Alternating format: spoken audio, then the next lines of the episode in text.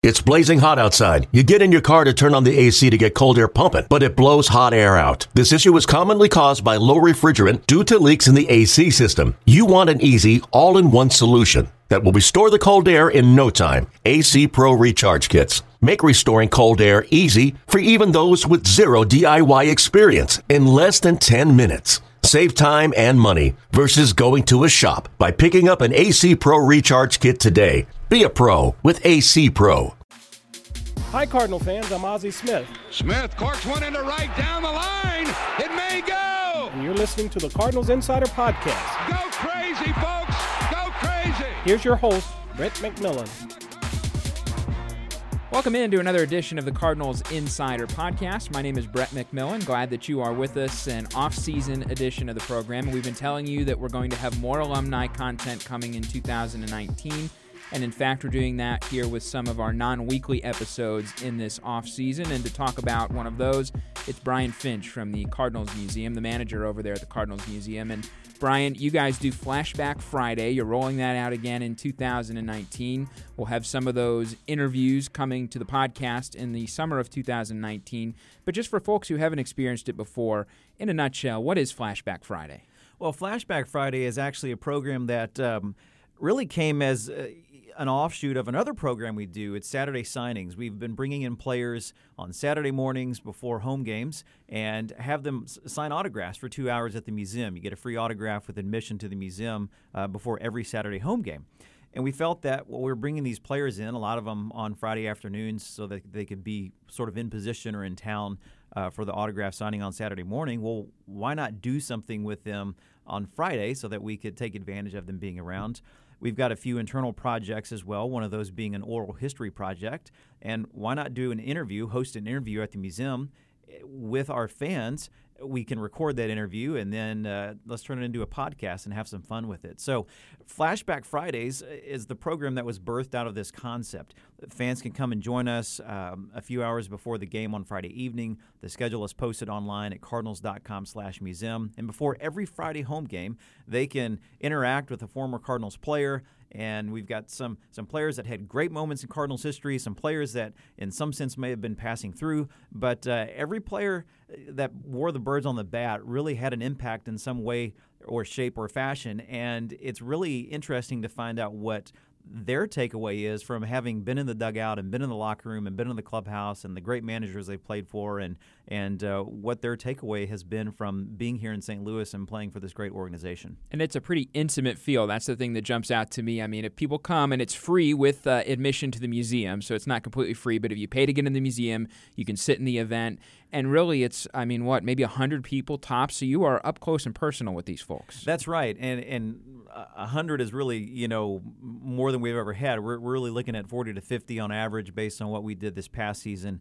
Uh, it's a lot of fun. Of course, I host the interview, but towards the end, anybody that's there, you know, live in person gets to ask questions for a few minutes.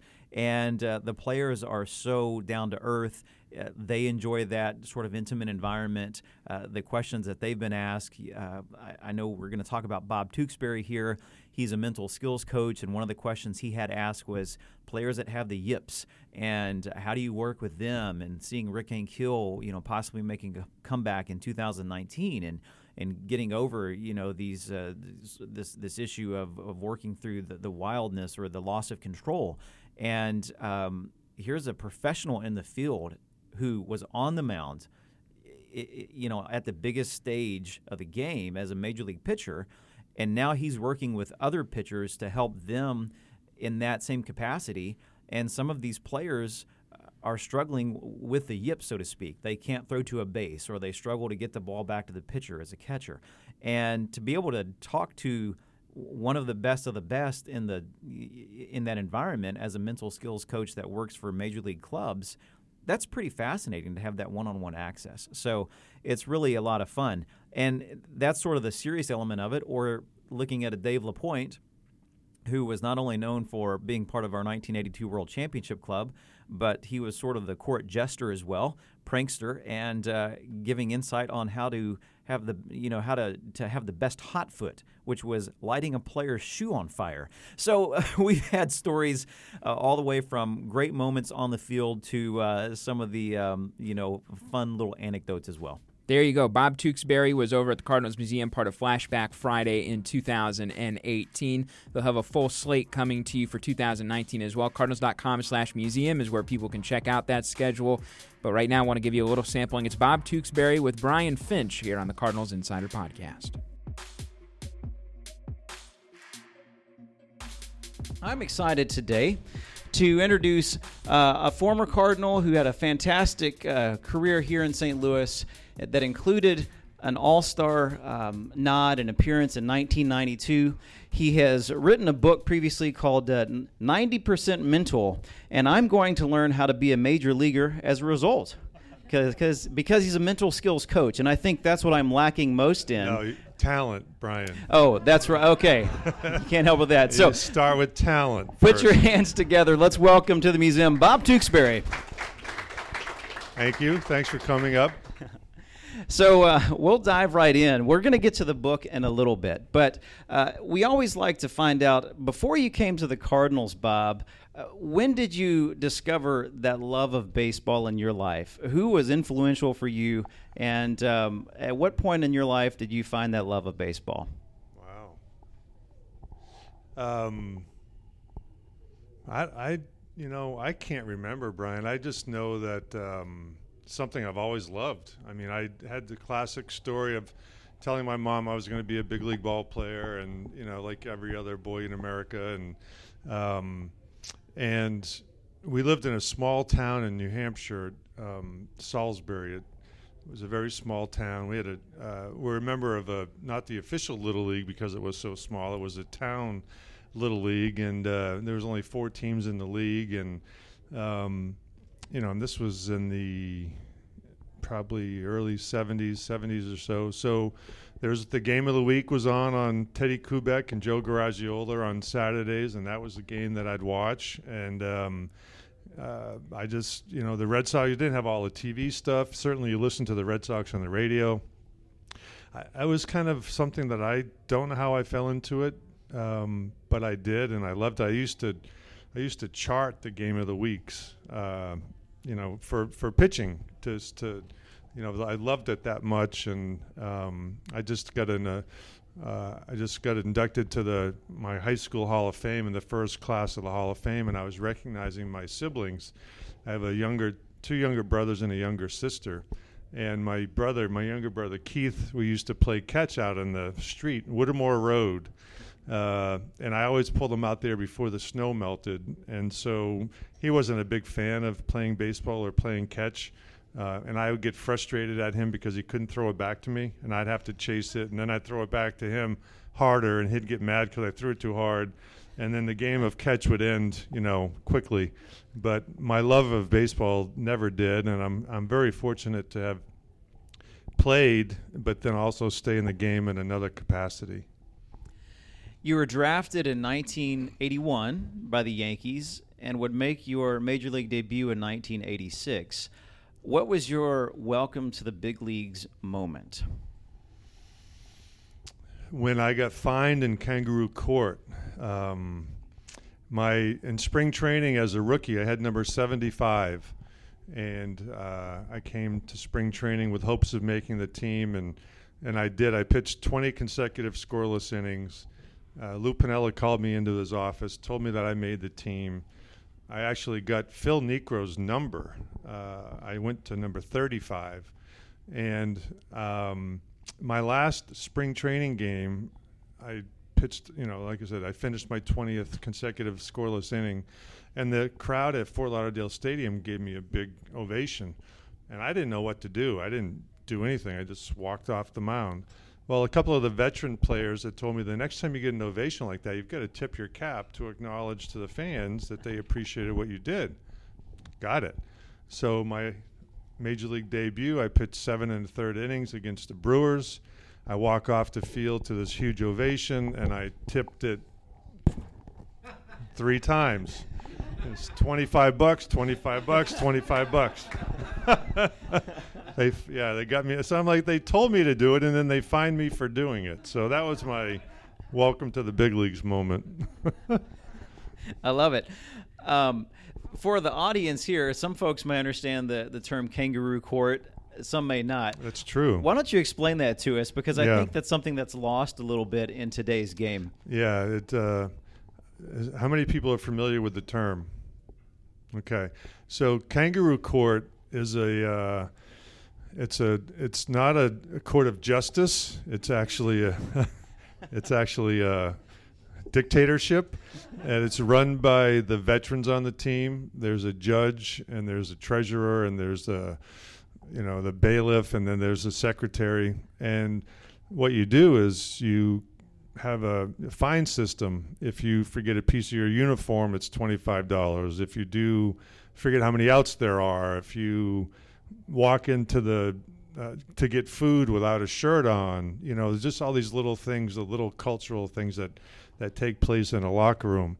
Um, and you can find your teammates. So what you do is you write it down on a slip, you put it in the box, so it's no one knows that you did it, and then usually um, once a month on a Sunday when you didn't have batting practice, you'd call kangaroo court, and the the guy would, you know, some teams had the the big gravel and uh, a big black robe, and some teams had a wig, and they would sit down and say, "All all rise," and the judge would come in. It was really really fun, and then you'd take your case and you'd state your case, and they'd read the uh, docket, say uh, Tewksbury finds Brian Finch for uh, not hustling to first base, and then they'd say, "How do you plead?"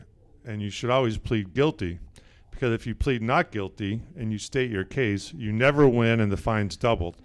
but those are fun arguments because they create. So it's just a really, really fun thing, and it's really um, it's something that's kind of faded away, unfortunately. Um, but that's kangaroo court. Let's talk a little bit about. Uh, you mentioned you grew up in New Hampshire. Uh, you played for the Yankees. Now, did you grow up a Yankees fan, sort of being in the Northeast, or were No. you more of a Red Sox? yeah, or- Red Sox. Reggie Smith was my favorite player. He was a Cardinal. Yeah, Okay. he was my favorite player. So I, I have to ask about that then. You know, playing for the Yankees for a couple of seasons, uh, what was it like then playing for the rival of the team that you cheered for as a child growing up? Because that's that, obviously that's one of the, The- biggest the- rivalries in professional sports. Yeah, I mean, no one. Yeah, they, they were. I was playing in the big leagues. None of my. No one cared that I was a Yankee. Uh, but I do remember the first time that I faced the Red Sox at Yankee Stadium, uh, facing guys like Jim Rice and Dwight Evans and Butch Hobson and you know guys that I'd watched. That was surreal. You know to to really um, be on the field with these people and face them. It's like, oh my God, that's you know that's a guy I watched on TV. You know, and and uh, but then that goes away and. Um, but I remember Yankee Stadium, uh, Dwight Evans. I threw a fastball, and Dwight Evans hit it back at me on the same trajectory that I threw it at. It was like, and uh, that I remember that vividly. But so yeah, no one. I wanted to pitch for the Red Sox, but they um they didn't want me. So there's a problem there. So you played for two years in New York, uh, of course, playing in Yankee Stadium, and then just being in the AL East. You got to play at, at Fenway Park. And then you come to the National League playing for the Chicago Cubs. The, the thing that sticks out to me there is just getting to play in these classic ballparks. Yeah, mhm. Now, we see them as fans as classic ballparks. I'm curious from the player's perspective, did they feel classic uh, to you? Maybe Oh, on yeah. the field, yes, but behind the scenes, were they as classic there also? Yeah, I mean they. What's interesting about being in the ballparks like that, um, Fenway was, you know, the monsters. Has anyone been to Fenway? I mean, it's just special. I mean, it's, you know, right. We know you know where it's located. It's just really nice, and it's uh, the wall makes it unique, and the the stuff that they've done at the park recently makes it really special. Um, uh, and and then you know Wrigley Field was unique. To a lot of day games. Um, the Ivy.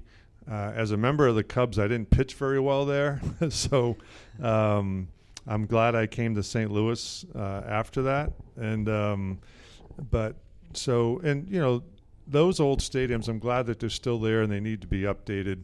The new ballparks are are beautiful. Um, but you know what's interesting? Every time you know we have the fortune of going underneath the stadium, so the fans see the playing field is lush and the you know remember the first time you guys walked out into your first big league park, right? I was at Fenway Park. They were playing the Washington Senators. It was the greenest grass you've ever. It was like heaven, right? It's like it's like the field of dreams, and I can still remember it. And, and those are things that don't go away. Uh, but so, but when you walk under the stadium to the players' locker room and stuff, you really see what the stadiums look. There's wires hanging around. You know, there's there's stuff that you don't see that are always there, and I think that's with anything. You know, you see the outside. You know, underneath uh, Wrigley Field is a dump. You know, the the inner it's just awful even now. But but um, but anyway, I'm drifting off. But the I love the you know, I've been fortunate to you know I played for the Yankees, worked for the Red Sox, uh, I played for the Cubs, uh, worked for the Giants, and um, you know those are some pretty special franchises that I've been uh, lucky to be a part of. Definitely. So your time with the Cubs came to a close. You were granted free agency, and in 1988, you signed with the St. Louis Cardinals. Now, I find in the the opportunities we've had to talk with players, really to be granted free agency in that era of baseball. Um, yes, free agency had existed for a number of years, if not a you know a few decades by that point. But um, to have the opportunity to sign with St. Louis in the late '80s, what drew you to St. Louis? Was it purely a matter of contract You're making this sound or- really, really I'm, I'm sexy. curious. Yeah. No, what happened And was that's why. I stunk with the Cubs. That's what happened. I had an injured shoulder, and they released me, so I became a minor league free agent. So I didn't. It wasn't a fancy free agent. It was a minor league free agent, and they pulled me off the scrap heap. I was going to sign with the first team that showed interest in me, and for some reason, I got a call from the Cardinals, and I'm like, yeah, let's do it. So they they sought out me. I didn't seek out them. Well, that's fair. And, and here's why I get into that. And not to put you on the spot in any way, but of course, the late 80s um, and really the very early 90s were, were we look back on it historically, and it wasn't a great time in Cardinals history. Um, Mr. Busch, you know, the, the owner and, and frankly the real champion of the Cardinals, would pass away, and uh, sep- I think it was September of 1989 Of course, in 1990, Whitey Herzog would would leave the team as manager. So you were here during this transitional period that uh, we don't look to as fans as you know. They a- try to a forget about. Period. That's Yeah, okay. Yeah, Yeah. but but I think it's interesting for you to come in '88, and then and of course '88 you were, I think, kind of recovering and, and kind of getting your career back on track. Um, Well, I talk about in the book uh, the the defining moment for me with the Cardinals, and here's my Cardinal career in a nutshell. Uh, the Cardinals signed me. I went to spring training, uh, coming off a major shoulder surgery. Mike Jorgensen was the manager of the AAA team, um, and he kept me on the roster. I thought I was going to go home. My wife, we had just gotten married, just bought a house. Um, and she came down to see me in St. Pete. I said, I'm probably going to be home in a week. My shoulder's killing me. I'm not sure what's going to happen. She goes, Well, just hang in there. So I kept pitching. My shoulder still hurt, but I kept pitching. And the doctor, the late Dr. Pappas, said, It'll get better. Your arm will get better. So I kept pitching, and it got better, and I won 13 games. And the Cardinals needed a starting pitcher. But Whitey didn't think that I threw hard enough. You know, the reports were he's getting people out, but he throws 85 miles an hour. You know, it's not going to play up here. So they didn't bring me up until September that year. I pitched a shutout in Montreal during a pennant race. We were chasing the Cubs in '89, and uh, the next spring was the lockout, 1990. So I started. They started with expanded rosters. I started in St. Louis. I was working out of the bullpen. They sent me back to AAA, back to Louisville. I'm done. I'm like, you know, I've had success. I've been in AAA. I've won AAA. Um, I was really frustrated, and then I got a call. I said, "You're going to St. Louis."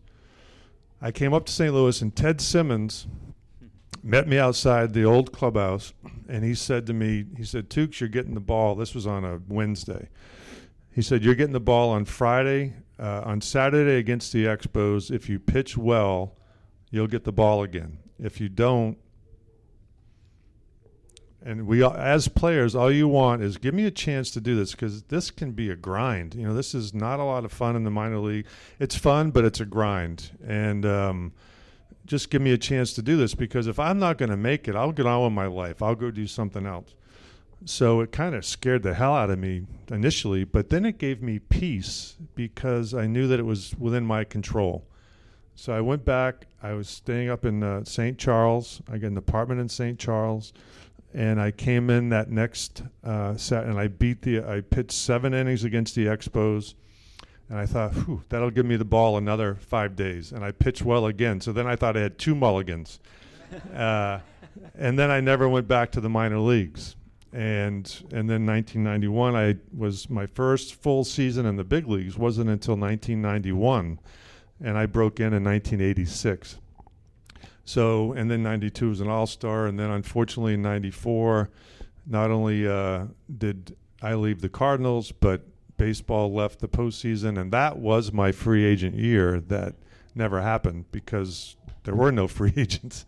So, anyway, that was my career. That's my flash. Let's talk about the managers you played for in St. Louis. You're pretty unique in that you played for three managers that are Hall of Famers. They're luminaries in Cardinals history, um, and people we really look up to. So you came in uh, playing for Whitey Herzog for a short period of time. Came in for Whitey. He he actually started to like me after I he knew that I could get people out. so, and then uh, he resigned, and Red was the manager for a short time, and then Joe Torre came in, and. Uh, you know, I mean, I Whitey was, as you guys know, I mean, he's so far ahead of himself with the way he managed the bullpen and how he did things, and the guys that played for him. Everyone knew that their role was. They knew what, you know, it all fit, and he made he was communicated and put people in positions to succeed. Um, you know, Red was Red's a Hall of Famer, tremendous man, but at that point, he's just, you know, he was a coach and he didn't want to manage. He was just doing the company job. I won Joe Torre's first game as a Cardinal manager. We were in uh, Philadelphia, and I see Joe from time to time, and he reminds me of that. Also in the book is one of my defining moments with from Joe Torre. We were in Philadelphia. This is 1990. I, th- I forget it was 91, 92. It might have been. I had the lead going into the eight, uh, seventh inning, three to one. I got a lead off. I got gave up a lead off double, got a guy out, and Joe came out to the mound, and I thought he was going to take me out. It was the eighth inning. I, Lee Smith was warming up in the bullpen. I thought he was going to take me out. So he came out to, you know, I'm like, oh, I'm out of the game. I had already shut down. So he asked me, hey, how you doing? I'm like, I'm fine. You know, I'm like, you know, I don't know what I told him, but whatever I told him, wasn't good enough, he took me out of the game. And so Lee Smith came in, walked two guys, and gave up a grand slam, and we lost. And I felt awful because I took myself out of the game. And so the next day, Joe called. He called me Tweaksy, and he said, uh, "Tweaksy, come here." So I went into his office, and I was looking forward to seeing him too. And he goes, uh, "Well, I just couldn't. I didn't sleep. I couldn't wait to go talk to him." Uh, and he goes, you know, do you know why I took you out? And I said, yes, I took myself out. He goes, yes. And then he said, um, you know, I believe in you. I believe in you as a pitcher. You don't have the stuff that some of these other guys in the league do, but you give us a chance to win. You don't beat yourself. I know what I'm going to get out of you every five days. And he gave me permission to be successful. It's my manager saying, look, I believe in you and that was huge. And I made the All Star team, won 17 games the next year, and in large part, I think, because of not only Joe, but the St. Louis community, the fans, the people, the organization. Um, it is such a great place to play, and you guys hear that, I think, from any former player that comes here. My son was born, my first child at Creve Coeur, hosp- in Creve Coeur at the hospital there. Um, and uh, it's just a very, very fond place to come back to and one that's always connected to our family. So just being here was what I needed for my whole career. Joe Torre, the St. Louis fans, a chance to play. Uh, it was really nice. Let's talk about the 1992 season a little bit. Um, looking back, of course, it's easy to say 16 and 5. Uh, you had the, the league's best winning percentage at 762 and a 2.16 ERA. Just incredible. But how did you feel going throughout that season? I mean, did, I guess what clicked for you? You'd had two solid campaigns the two years before, but effectively around 500. Um, you know, you'd gone 10 and 9 in, in 1990, 11 and 12 in 1991, but it really came together for you in 1992. Was it physical and mental, or you know, just how did you get started well, and, and kind of yeah, tell us about that? I think I got off to a good start. Um, I actually think I picked up my second win. It's really a probably the highlight game of my career. I pitched the 16th and 17th inning against at home against the Expos in relief, and also get the game-winning hit in the bottom of the 17th. So I had thrown my bullpen that day, and I'm just hanging out in the dugout, you know. So I threw a 15, 20 minute bullpen, and then uh, we are running out of pitchers. And Joe Coleman says, "Hey, how do you feel?" I said, "I feel fine." He goes, "Good, go get your stuff on." I'm like, "Great, I can get into this game." So I, I pitched two scoreless innings, got the game-winning hit. Forgot to step on first when I went over the bag. I didn't think I had to. The players pulled me back. I got home at 2:30 in the morning. My wife's like, "Where the hell you been?" like the game went 17 innings. You know, she, she'd been in bed with our newborn, but um, it was confidence. It was, um, you know, you ask uh, Pagnozzi. Pagnozzi will say, you know, he threw. I threw more pitches right down the middle that they missed somehow, yeah. and I had had to have some luck. But I had. See, what's that? um, but I had great defense. You know, Pendleton at third, Ozzie, Oquendo, Lankford, Gilkey, Jordan. I just Pagnozzi's a Gold Glover. I think they want me to leave. You're good. Um, so I, I just all I had to do was throw it over, you know, and let. How could you not throw it over with those guys in the outfield? So, thinking about 1993 as well, you came back. You went 17 and 10 uh, with a 3.83 ERA. So um, weren't named an All Star that year. So I'm not sure what you know our, our, voters were thinking or what the, the coaching staff were thinking that year. You know, across the league to not be named an All Star, but another fantastic campaign in 1993 um, to put up 17 wins. Just really compelling stats there.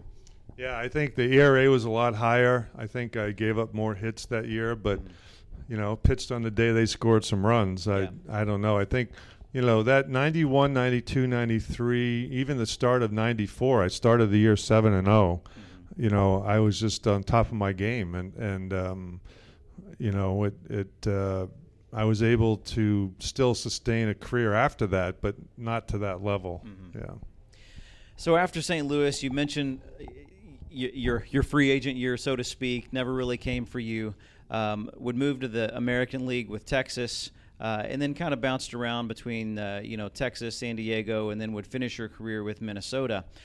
After finishing your major league pitching career, a different career would come for you. Tell us a little bit about how you got into the coaching side of the game, and uh, that's kind of you know evolved now into yeah. w- what you've been doing lately. I had no idea what I was going to do when I retired from playing. I knew that I was going to finish my undergrad degree, which was in physical education. I did that and correspondence, taking correspondence classes.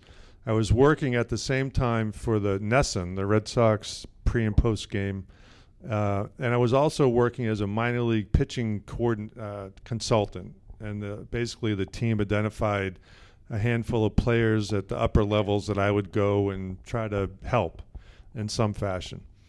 And then I got wind of uh, a sports psychology program at Boston University, and I thought it's a master's level. I thought if I could get a degree in sports psychology with actual playing, I could carve out my own little niche here.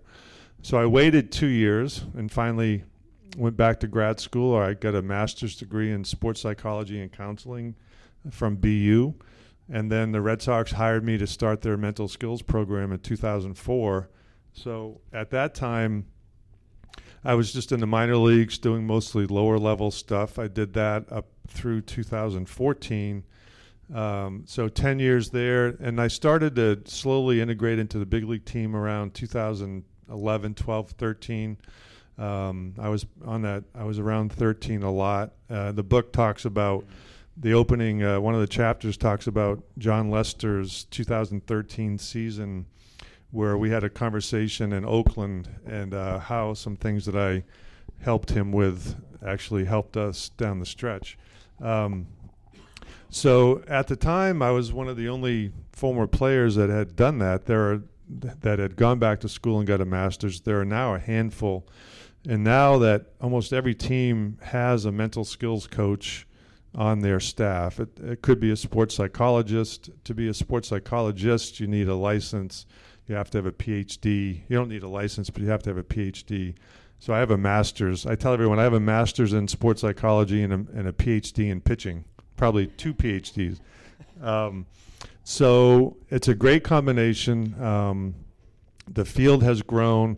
So the book kind of came about as a, I, re- I always wanted to do it. I wasn't sure how I was going to make it happen or how the narrative was going to go. But we found a great writer in Scott Miller who writes for the Bleacher Report.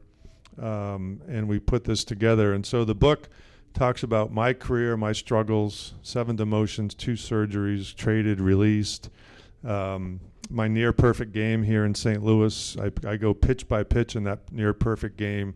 I gave up a hit to Franklin Bleeping Stubbs uh, in the top of the eighth inning. I know he's got a middle name. I just can't say it in public.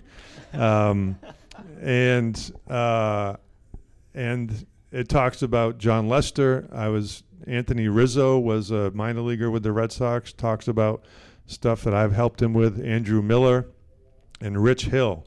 So I was very fortunate to have four pretty prominent players uh, that I met at a young age talk about the mental skills and things that we did.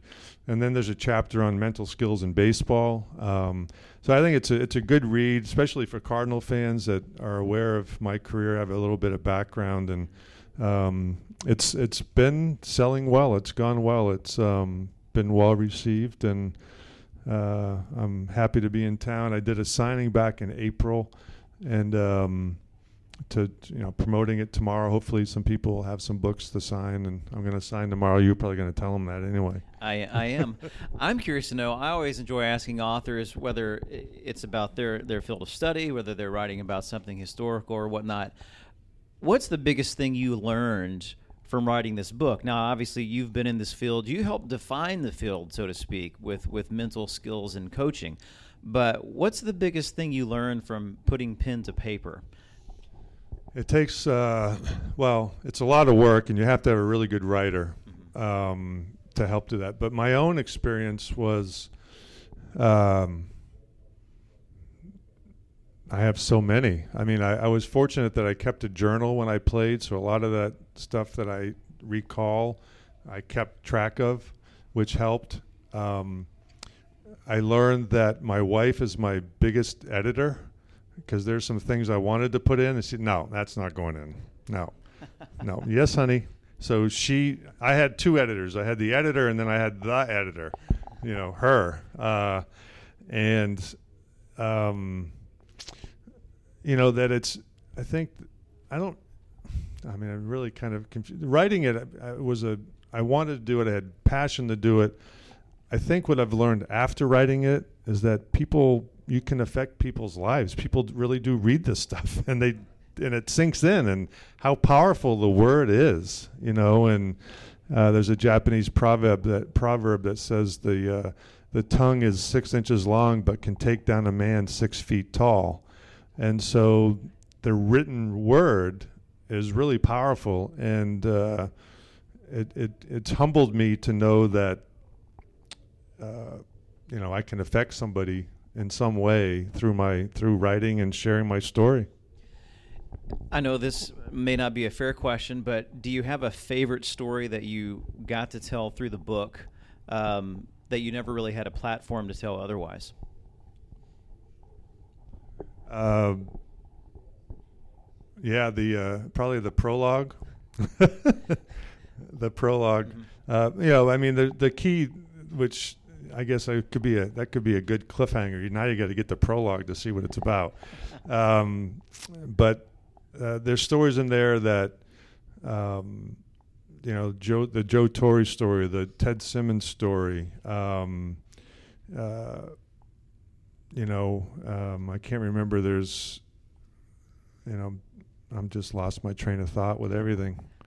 You asked too many hard questions, Well, Brian. Well, I told you it'd be an easy interview, so I apologize there. Well, it's a fantastic read. Uh, I've enjoyed diving into it. Um, it. It hooked me right away. There's a story where you talk about taking, literally right off the bat, taking the opportunity to be mental skills coach with the San Francisco Giants. It was a career change for you, and you decided to take a hike up a mountain.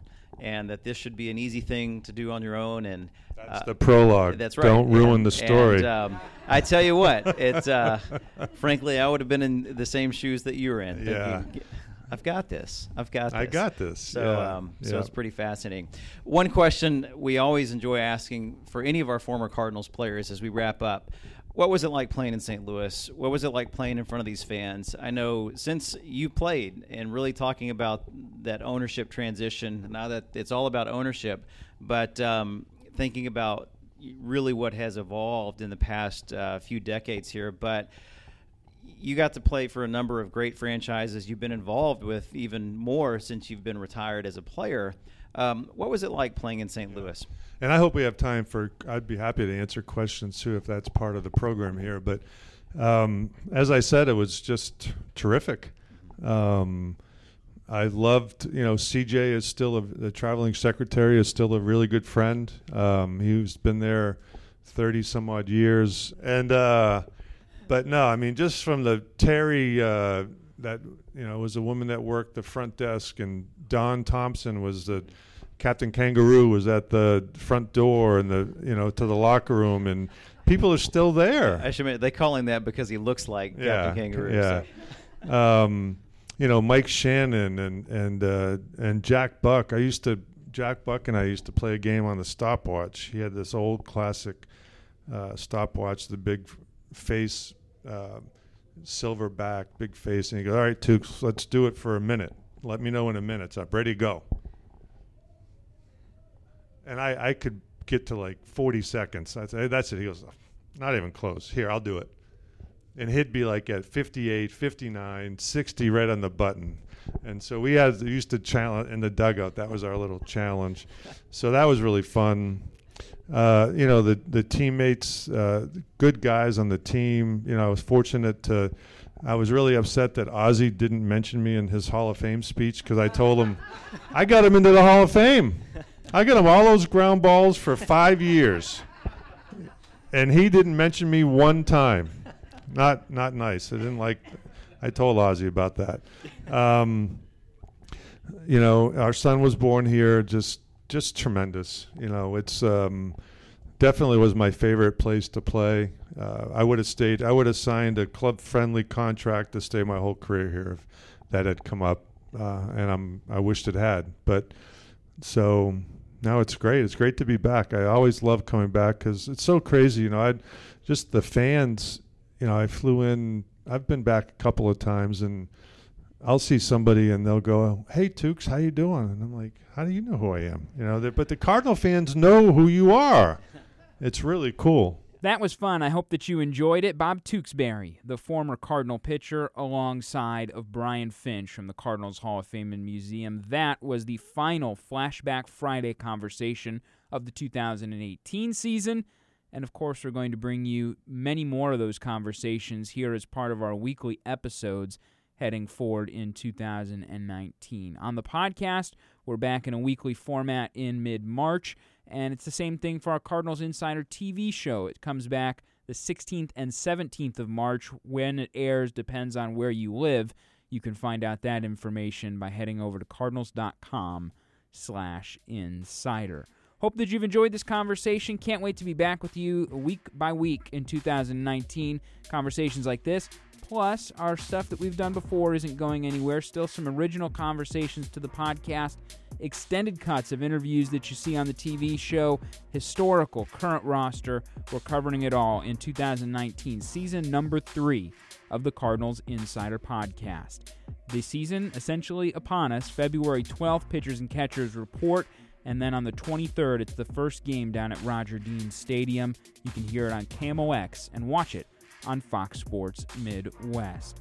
It's been fun to chat. Can't wait till the next time that I talk to you. Thanks for listening to the Cardinals Insider Podcast.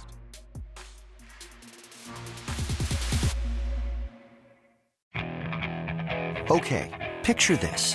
It's Friday afternoon when a thought hits you. I can waste another weekend doing the same old whatever, or I can conquer it. I can hop into my all new Hyundai Santa Fe and hit the road. Any road. The steeper, the better. Because my all new Santa Fe is available with HTRAC, all wheel drive, so I can hit the trail without a worry in the world. Heck, with three rows and best in class rear cargo space, I can pack the whole family in with all our gear.